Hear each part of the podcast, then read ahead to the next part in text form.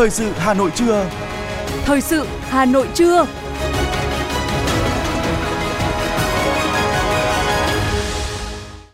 Mời quý vị và các bạn nghe chương trình Thời sự trưa nay, thứ hai ngày 21 tháng 8 năm 2023. Những nội dung chính sẽ được đề cập đến trong chương trình. Chủ tịch nước Võ Văn Thưởng chủ trì lễ đón Tổng thống Kazakhstan. Doanh nghiệp phát hành trái phiếu phải có trách nhiệm đến cùng với các khoản nợ.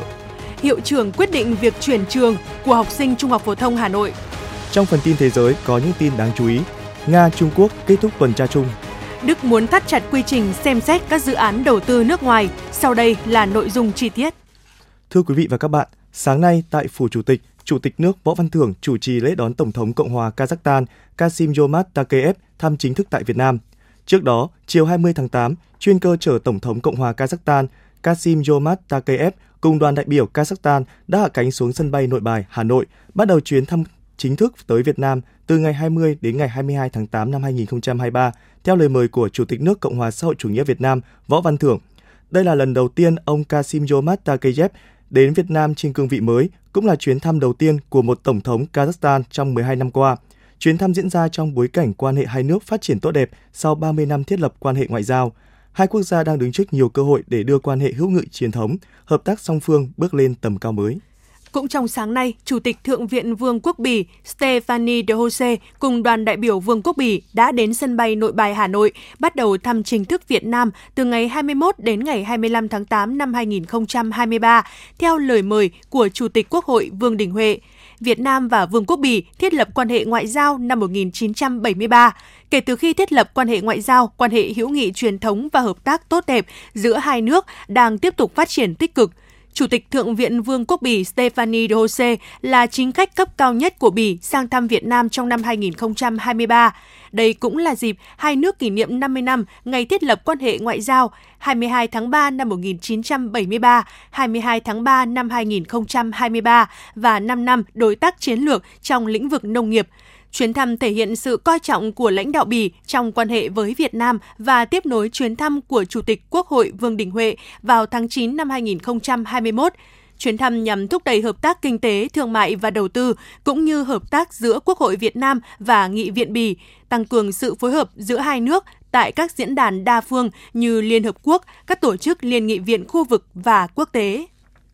Tối qua ngày 20 tháng 8, tại Nhà hát lớn Hà Nội, Chủ tịch nước Võ Văn Thưởng và các đồng chí lãnh đạo, nguyên lãnh đạo Đảng, Nhà nước đã tới dự chương trình nghệ thuật Đàn chim Việt kỷ niệm 100 năm ngày sinh nhạc sĩ Văn Cao.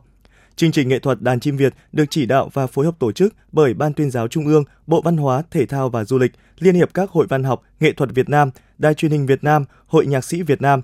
Chương trình dàn dựng gần 20 tác phẩm nổi tiếng của cố nhạc sĩ Văn Cao ở cả ba thể loại, tình ca, hành khúc và trường ca – hơn 300 nghệ sĩ, trong đó có nhiều giọng ca tên tuổi như nghệ sĩ nhân dân Quang Thọ, nghệ sĩ nhân dân Quốc Hưng, nghệ sĩ ưu tú Thanh Lam, nghệ sĩ ưu tú Đăng Dương, ca sĩ Ánh Tuyết, Mỹ Linh, Trần Thu Hà, Tùng Dương, tất cả đã làm nên chương trình nghệ thuật có quy mô lớn nhất từ trước đến nay, thu hút sự tham dự đông đảo của công chúng thủ đô tại quảng trường 19 tháng 8 trước nhà hát lớn Hà Nội.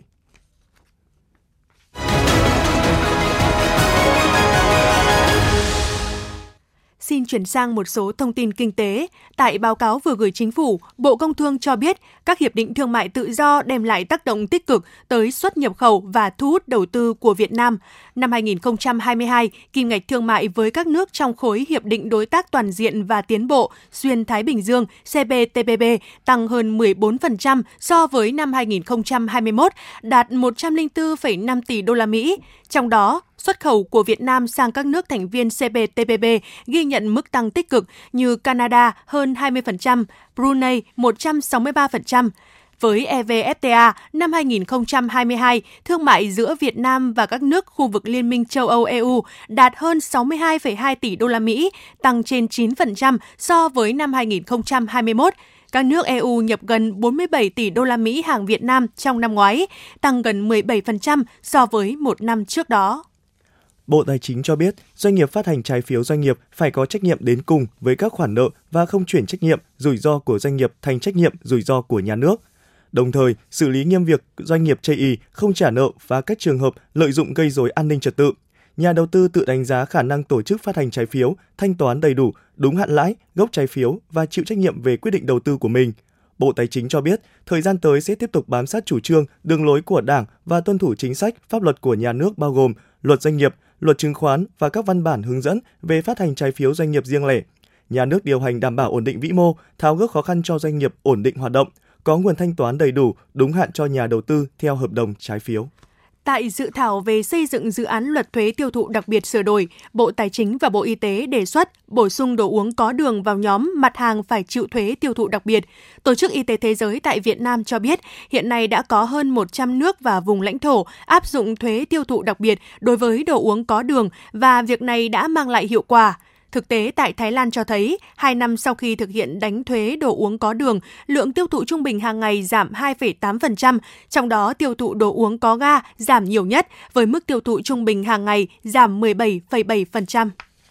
Theo lịch, hôm nay 21 tháng 8, Liên Bộ Công Thương Tài chính sẽ điều chỉnh giá bán lẻ xăng dầu theo chu kỳ 10 ngày một lần.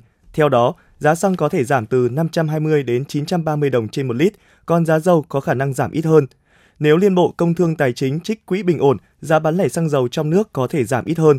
Nếu tính từ đầu năm đến nay, giá xăng đã trải qua 23 lần điều chỉnh, trong đó có 13 lần tăng, 7 lần giảm và 3 lần giữ nguyên. Tại kỳ điều chỉnh gần đây nhất ngày 11 tháng 8, giá xăng dầu được điều chỉnh tăng nhưng mức tăng không đáng kể.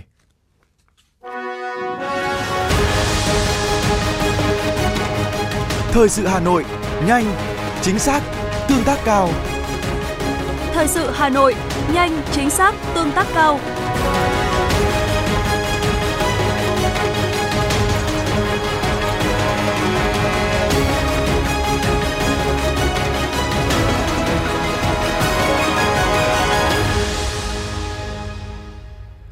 Thưa quý vị và các bạn, đồng phục học sinh là cách để trường thể hiện phong cách riêng, đồng thời dễ quản lý học sinh, tạo môi trường học tập bình đẳng đoàn kết – Tuy vậy, việc mỗi trường một kiểu đồng phục đã phần nào tạo thêm áp lực tài chính đầu năm cho không ít gia đình, đặc biệt là với các phụ huynh là công nhân, lao động nghèo. Hiện nay, hầu hết các trường đều có đồng phục riêng và đó cũng là xu hướng phù hợp với nhu cầu thực tế và thị hiếu. Vào năm học mới, chi phí cho đồng phục của mỗi học sinh là một khoản chi bắt buộc không nhỏ với nhiều gia đình. Bây giờ trường vẫn cứ hô hào các con là mua đồng phục mới hàng năm và các phụ huynh cũng ờ, thấy là quần áo của con cũ rồi ấy, thì gần như là cũng đều là mua cho các con hết. Trường nào chỉ có đồng phục của trường đấy sử dụng thôi có tái sử dụng được đâu. Trong giai đoạn tuổi đang phát triển nhanh, đặc biệt là cấp 2 thì hầu như là mỗi năm là đều phải mua mới bởi vì các bạn ấy cao lên nhanh. Thì uh, mỗi thứ là phải hai cái thể dục này học chính này mùa hè mùa đông. Nhất là ở ngoài bắc này mùa đông ấy nó lại càng tốn. Không bao giờ mặc lại luôn ấy toàn là đồ mới vì con lại khác trường mà kể cả có đi xin của anh mà cũng là cũng học trường đấy như con của bác nó rất thuyết không mặc Tính đến hết năm học vừa qua, toàn thành phố Hà Nội có 2.835 trường học các cấp với hơn 2,2 triệu học sinh. Tại thành phố Hồ Chí Minh là hơn 1,7 triệu học sinh với số lượng trường học cũng sắp xỉ. Mỗi trường một loại đồng phục riêng để thể hiện hệ nhận diện của trường bằng các thiết kế khác nhau in chữ, niên khóa, biểu tượng khác nhau. Số bộ đồng phục của một học sinh nhân lên với số lượng khoảng 4 triệu học sinh chỉ ở hai thành phố lớn là Hà Nội và thành phố Hồ Chí Minh cũng đã là một con số rất lớn. Làm thế nào để điều tiết được con số này phù hợp với nhu cầu và tránh được lãng phí không cần thiết là điều mà các trường học và phụ huynh học sinh đều mong muốn. Bà Lê Thị Mai Hương, Phó Hiệu trưởng phụ trách trường tiểu học, trung học cơ sở và trung học phổ thông thực nghiệm khoa học giáo dục chia sẻ. Đồng phục thì nó cũng có những ý nghĩa, nó cũng là cái biểu trưng của nhà trường và nó cũng là một cái giáo dục cho học sinh về cái sự công bằng trong nhà trường và cuối năm thì những em mà có những cái đồng phục hoặc là quần áo mà không mặc vừa nữa thì thường là cũng có một cái buổi quyên góp lại giặt sạch sẽ, gói vào trong túi để mang đi tặng lại cho các bạn học sinh khác. Thế thì năm nay thì ờ, có phát động một cái phong trào là sử dụng những cái đồng phục cũ thì đây cũng là một cái mà trường chưa làm. Đặc biệt với các học sinh chuyển cấp, chuyển trường, số lượng những bộ đồng phục không sử dụng đến sẽ nhiều hơn. Việc xử lý sau khi không sử dụng nữa cũng là một vấn đề mà hiện nay phần lớn các trường học và phụ huynh vẫn chưa quan tâm tìm ra giải pháp thực sự nó cũng là một cái trăn trở của mình khi mà mình chọn cái đống đồng phục của con ấy. Ờ, mình cũng đang không biết là phải cho đi đâu nhắn tin hỏi người ta thì thực tế là đầu mình hơi ngại chỉ cho quần được thôi còn áo không cho được áo in hết logo rồi thực sự là nó thật là phí phạm luôn mình xử lý ra môi trường thì nó cũng ảnh hưởng đến môi trường theo anh Đinh Đăng An ở quận Hà Đông, Hà Nội, chi phí để mua đồng phục cho các con vào năm học mới chiếm một tỷ lệ khá lớn trong các chi phí đầu năm. Theo anh An, cũng không nên quy định tần suất mặc đồng phục quá nhiều bởi trẻ em có nhu cầu vận động lớn. Những bộ quần áo có chất cốt tông, mát mẻ sẽ thuận tiện cho trẻ hơn là những bộ đồng phục. Anh An bày tỏ mong muốn.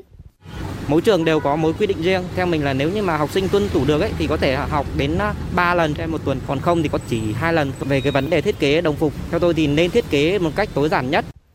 Để tận dụng những bộ đồng phục cũ, tiến sĩ Bùi Thị Thanh Hương, chuyên gia giáo dục môi trường, khoa các khoa học liên ngành, Đại học Quốc gia Hà Nội đề xuất mô hình tái sử dụng đồng phục học sinh, trong đó cần có sự phối hợp kết hợp ba bên, gia đình, nhà trường, đơn vị trung gian, thu gom và xử lý đồng phục. Quan điểm của mình rằng là sẽ có những cái đơn vị trung gian để mà điều tiết cái hoạt động này. Giải quyết triệt đề là chỉ có liên hệ với cái đơn vị cung cấp đồng phục ấy thu gom lại dưới dạng hình thức à, đổi và các trường học chỉ là đơn vị trung gian thôi. Cô hào các con là mang lại cái đồng phục cũ là để lại cho đơn vị cung cấp đồng phục. Đơn vị cung cấp đồng phục đấy thì phải có trách nhiệm làm sạch và làm mới nó để chuyển lại cho các con có nhu cầu mua từ cái, cái giá tái sử dụng ấy thấp hơn so với mua cái đồng phục mới bà Lê Thị Trà Giang, trưởng phòng marketing của công ty đồng phục ASEAN, đơn vị cung cấp đồng phục cho nhiều trường học trên địa bàn thành phố Hà Nội cho biết, bản thân doanh nghiệp luôn mong muốn thể hiện tốt nhất vai trò trách nhiệm đối với xã hội. Trước vấn đề môi trường từ các sản phẩm thời trang, đơn vị luôn mong muốn làm sao có thể tận dụng và tái sử dụng đồng phục một cách tốt nhất đối với cả những cái đồng phục in các cái logo hoặc là theo trực tiếp lên trên áo thì là mình có thể sử dụng là các lớp mặc của các bạn lớn hơn ấy, thì mình sẽ chuyển xuống cho các bạn là lớp nhỏ hơn bằng cách là mình sẽ làm mới những cái đồng phục đó. Ví dụ như thể là áo mà bị bạc màu chẳng hạn thì là bên mình sẽ có thể làm mới cái màu đó. Hay là hư về cổ áo hay là hư về khuy thì là bên mình có thể là sửa lại rồi sau đấy là mình chuyển xuống cho các bạn lớp dưới. Ghi nhận ý kiến từ một số phụ huynh, trung bình học sinh các trường tư thục chỉ từ 2 đến 2,8 triệu đồng tiền đồng phục một năm học trong các trường công lập, mức chi phí trên dưới 1 triệu đồng. Nếu tái sử dụng được những bộ đồng phục cũ của hàng triệu học sinh, không chỉ giúp các gia đình tiết kiệm một khoản chi phí mà còn hạn chế lãng phí cho nền kinh tế, giảm những ảnh hưởng tới môi trường.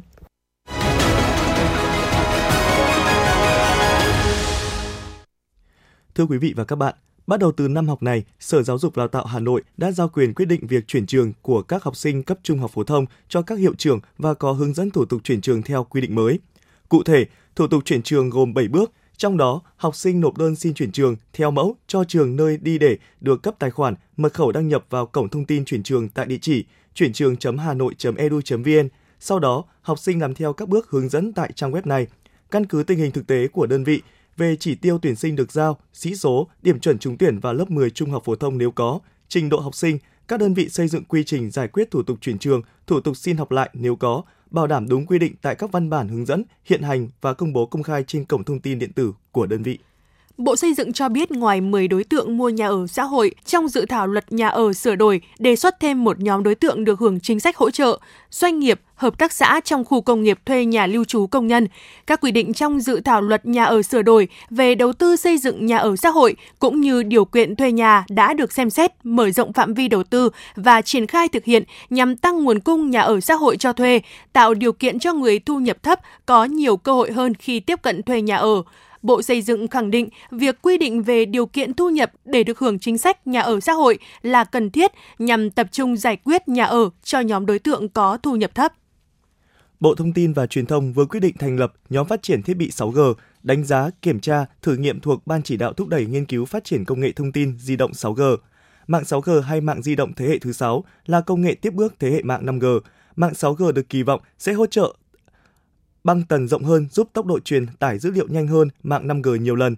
Đồng thời, mạng 6G cũng có độ phủ sóng rộng và tối ưu hơn, đáp ứng mọi yếu tố mà mạng 5G chưa thực hiện được.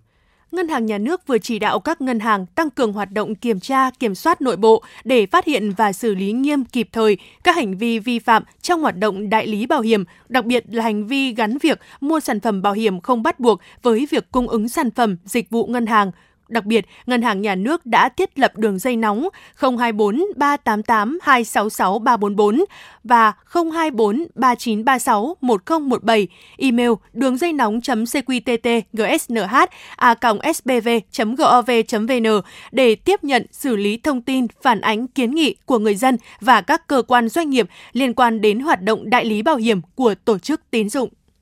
Tối qua 20 tháng 8, tại Nhà hát Tuổi Trẻ Hà Nội, Cục Nghệ thuật Biểu diễn, Bộ Văn hóa Thể thao và Du lịch tổ chức khai mạc 3 cuộc thi tài năng nghệ thuật gồm cuộc thi Tài năng múa rối toàn quốc 2022, cuộc thi Tài năng múa toàn quốc 2023 và cuộc thi Tài năng diễn viên kịch nói toàn quốc 2023.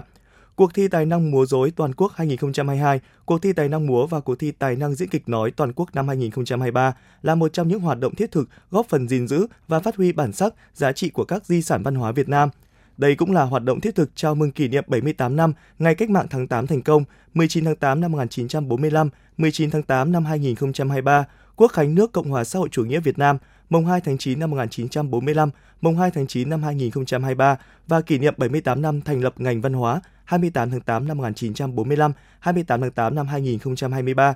Theo ban tổ chức, các cuộc thi diễn ra trên địa bàn thủ đô Hà Nội từ ngày 20 tháng 8 đến hết ngày 26 tháng 8 năm 2023 với gần 200 tiết mục, trích đoạn, tiểu phẩm và phần biểu diễn của gần 150 diễn viên đăng ký tham gia tranh tài tại ba cuộc thi tìm kiếm tài năng nghệ thuật chuyên nghiệp lần này, hứa hẹn sẽ mang đến cho khán giả thủ đô nói riêng, khán giả các nước nói chung những sản phẩm nghệ thuật đặc sắc, độc đáo của nền nghệ thuật biểu diễn Việt Nam tuyến các quang biển quốc tế Asia Pacific Gateway ABG chưa thể hoạt động trở lại bình thường từ cuối tháng 8 năm 2023 như kế hoạch dự kiến. Nguyên nhân là do ngoài việc lịch khắc phục sự cố trên nhánh S1.7 của tuyến cáp ABG thay vì được sửa xong vào cuối tháng 8 năm 2023 đã được lùi sang tháng 9 từ ngày 7 tháng 9 đến ngày 11 tháng 9. Trong khi đó, đơn vị quản lý tuyến cáp còn phát hiện thêm hai lỗi mới trên các nhánh S1.9 và S9 và chưa có lịch sửa chữa hai lỗi này. ABG là một trong năm tuyến cáp quang biển chiếm phần lớn dung lượng kết nối Internet từ Việt Nam đi quốc tế. Tuy nhiên, đại diện nhà cung cấp dịch vụ Internet nhận định rằng ảnh hưởng của các sự cố trên tuyến cáp biển ABG với các nhà mạng và người dùng Internet tại Việt Nam là không lớn. Tình hình dịch sốt xuất huyết đang diễn biến phức tạp, có chiều hướng gia tăng tại cả ba miền, đặc biệt là sự xuất hiện của cả bốn típ virus gây sốt xuất huyết. Tại thành phố Hồ Chí Minh, số ca mắc sốt xuất huyết tăng hơn 19% sau một tháng. Trong vòng một tuần từ ngày 7 tháng 8 đến ngày 13 tháng 8, địa phương này ghi nhận 350 trường hợp mắc bệnh sốt xuất huyết, tăng hơn 19% so với trung bình 4 tuần. Còn tại Hà Nội, số ca mắc sốt xuất huyết tăng gần 5 lần so với cùng kỳ năm ngoái, với hơn 3.500 ca mắc sốt xuất huyết.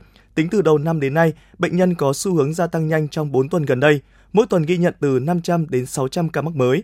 Bác sĩ khuyến cáo từ tháng 8 trở đi sẽ là cao điểm sốt xuất huyết. Nếu không có các biện pháp phòng ngừa, nguy cơ bùng phát dịch và có thể xuất hiện cả bốn tuyếp. Bệnh sốt xuất huyết lây từ người bệnh sang người lành qua trung gian mũi vằn. Thưa quý vị và các bạn, Hà Nội đã ghi nhận hơn 3.500 ca mắc sốt xuất huyết, tính từ đầu năm đến nay tăng gần 5 lần so với cùng kỳ năm ngoái. Đặc biệt, bệnh nhân có xu hướng gia tăng nhanh trong 4 tuần gần đây, mỗi tuần ghi nhận từ 500 đến 600 ca mắc mới. Toàn thành phố ghi nhận 255 ổ dịch, trong đó có 114 ổ dịch còn đang hoạt động. Các quận, huyện ghi nhận nhiều bệnh nhân mắc sốt xuất huyết là Thạch Thất, Thanh Trì, Hoàng Mai, Bắc Từ Liêm, Hà Đông, Phú Xuyên, Thường Tín, Nam Từ Liêm. Trước diễn biến phức tạp của dịch, vấn đề cần cấp bách hiện nay là xử lý các ổ dịch sốt xuất huyết, hạn chế tối đa ổ dịch mới, từ đó giảm thiểu ca mắc, bảo vệ sức khỏe người dân. Tại thôn Vĩnh Lộc 1, xã Phùng Xá, huyện Thạch Thất, Hà Nội, nhiều gia đình có bể chứa nước mưa nhưng ít khi được đậy kín. Điều này đã tạo điều kiện cho mũi vằn gây bệnh sốt xuất huyết sinh sản mạnh. Ông Nguyễn Mạnh Thắng, người dân thôn Vĩnh Lộc 1 và ông Dương Phú Khang, bí thư chi bộ thôn Vĩnh Lộc 1 nói. cứ nghĩ là ờ, ngửi đến đây thứ nhất là nó thông thoáng nước, thứ hai là ờ, cho nó dễ lấy nước để uh, cho lên uh, bể để lọc. Ăn không nghĩ rằng là mũi nó chui vào để nó sinh sản ở trong bể. Đặc thù ở thôn thì là là thôn sản xuất về công nghiệp tiểu thủ công nghiệp. Cái thứ hai nữa là đối với các hộ mà sử dụng những cái bể nước ở trên nhà cao tầng để dùng nước ăn thì cái công tác kiểm soát thì cũng không được đảm bảo lắm không được thường xuyên. Chính vì vậy cho nên là nó cũng phát sinh ra từ những cái ổ bọ gậy từ những cái bể nước này. Hiện tại miền Bắc đã có hơn 10.000 ca mắc sốt xuất huyết, trong đó số ca mắc tại Hà Nội chiếm hơn 40%. Mặc dù Loa Phát Thanh liên tục cảnh báo về sự gia tăng và sự nguy hiểm của sốt xuất huyết tại các địa bàn dân cư có ổ dịch, nhưng một số người dân vẫn thờ ơ trước dịch. Nhiều dụng cụ vẫn để hở, tạo điều kiện phát sinh loang quang bọ gậy.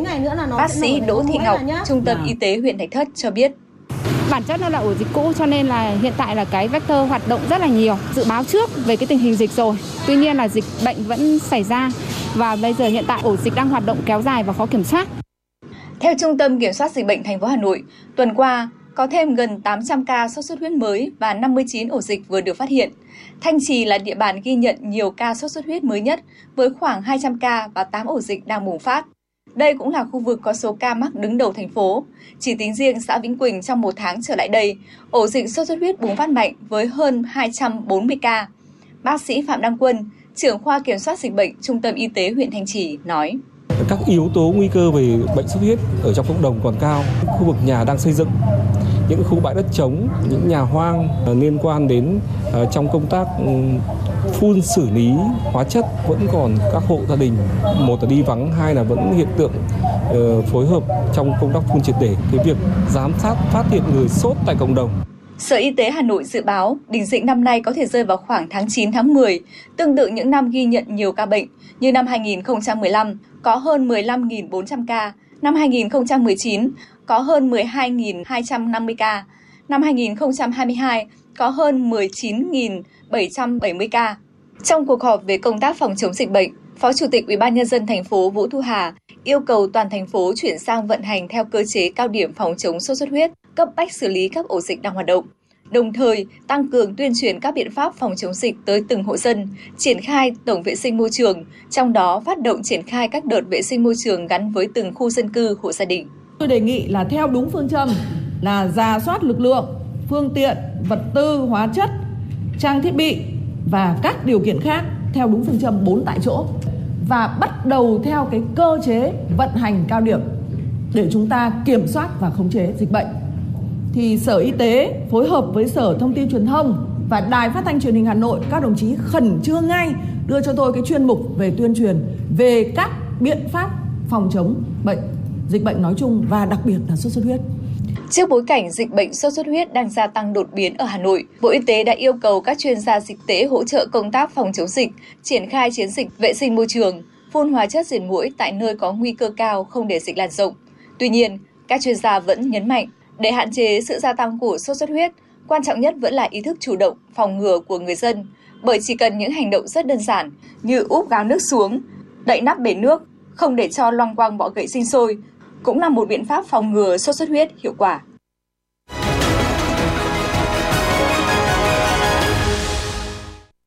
Thưa quý vị và các bạn, xin chuyển sang phần tin thế giới. Hãng Interfax của Nga đưa tin, Hải quân Nga và Trung Quốc đã hoàn thành cuộc tuần tra chung ở Thái Bình Dương. Cuộc tuần tra kéo dài hơn 3 tuần, bao gồm hơn 50 khoa mục huấn luyện và tác chiến, trong đó có các hoạt động như huấn luyện cứu hộ, diễn tập đối phó các cuộc không kích và thực hành tiếp nhiên liệu.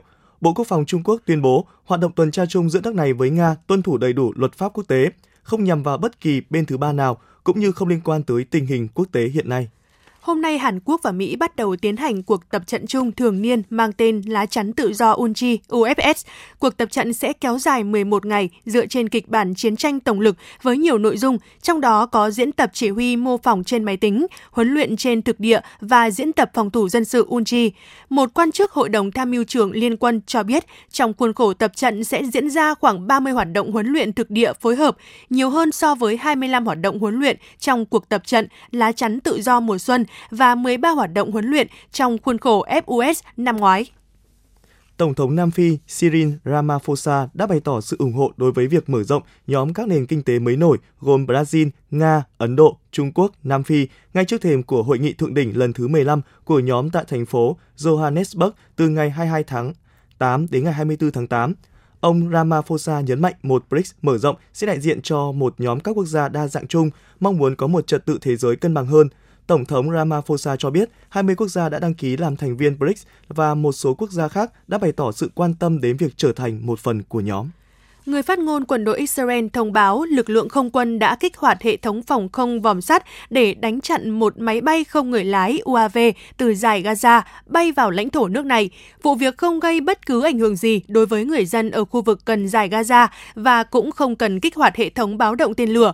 Cùng ngày, truyền thông Palestine đưa tin về một vụ nổ lớn ở thành phố Rafah, phía nam giải Gaza. Hiện chưa có lực lượng vũ trang nào ở Gaza đưa ra thông báo liên quan về chiếc UAV vừa bị Israel bắn hạ.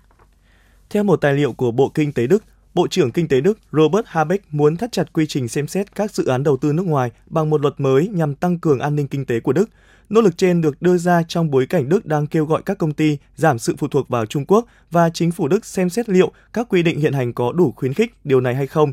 Động thái của Đức cũng phản ánh nỗ lực rộng hơn ở phương Tây nhằm giảm sự phụ thuộc chiến lược vào Trung Quốc, điều mà các nhà hoạch định chính sách gọi là giảm bớt rủi ro.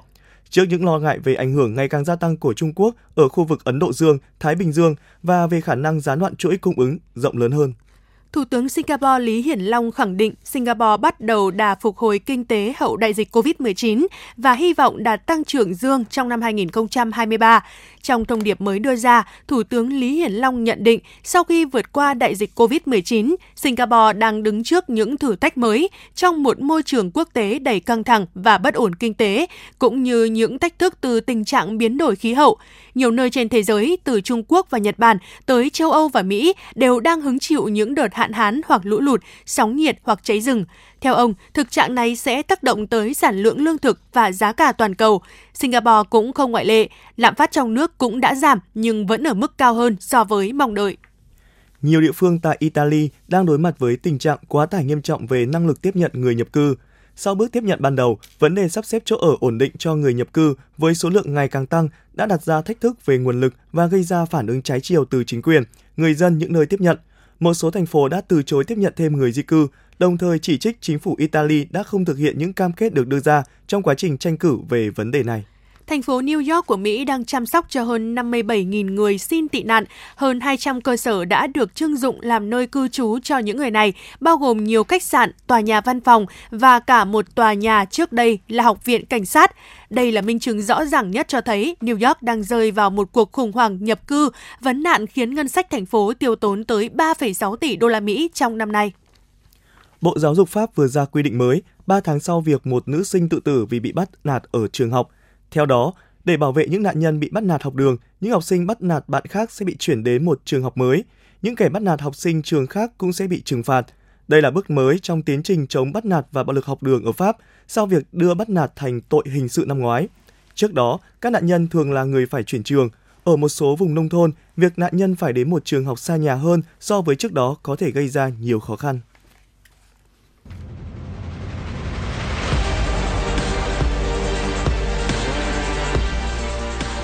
Bản tin thể thao. Bản tin thể thao.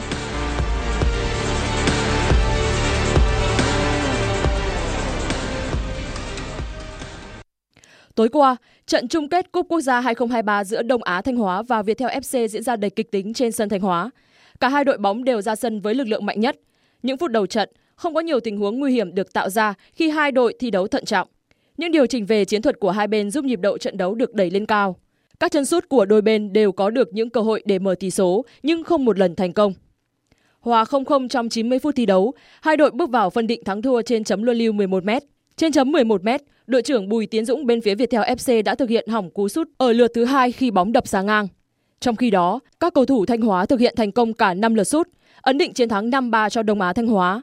Với kết quả này, Đông Á Thanh Hóa lần đầu đăng quang ngôi vô địch Cúp Quốc gia 2023.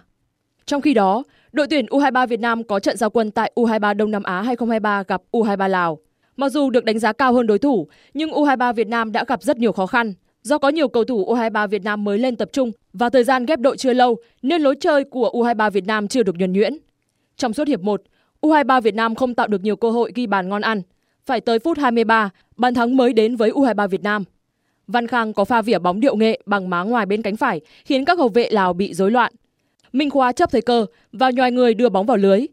Sang hiệp 2, U23 Lào nhập cuộc tốt hơn và có bàn gỡ hòa 1-1 phút 52 do công của Thipachan Khambayon. Sau bàn thua, U23 Việt Nam bừng tỉnh.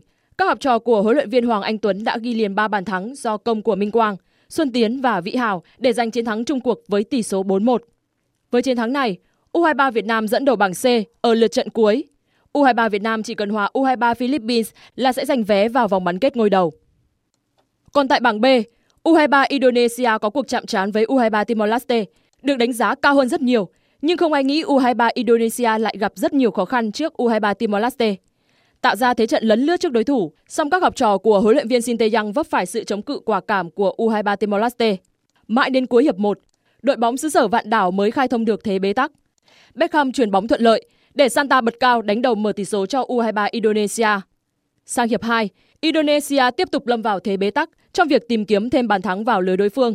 Huấn luyện viên Shin Tae-yang thậm chí phải nhận thẻ vàng vì lỗi phản ứng.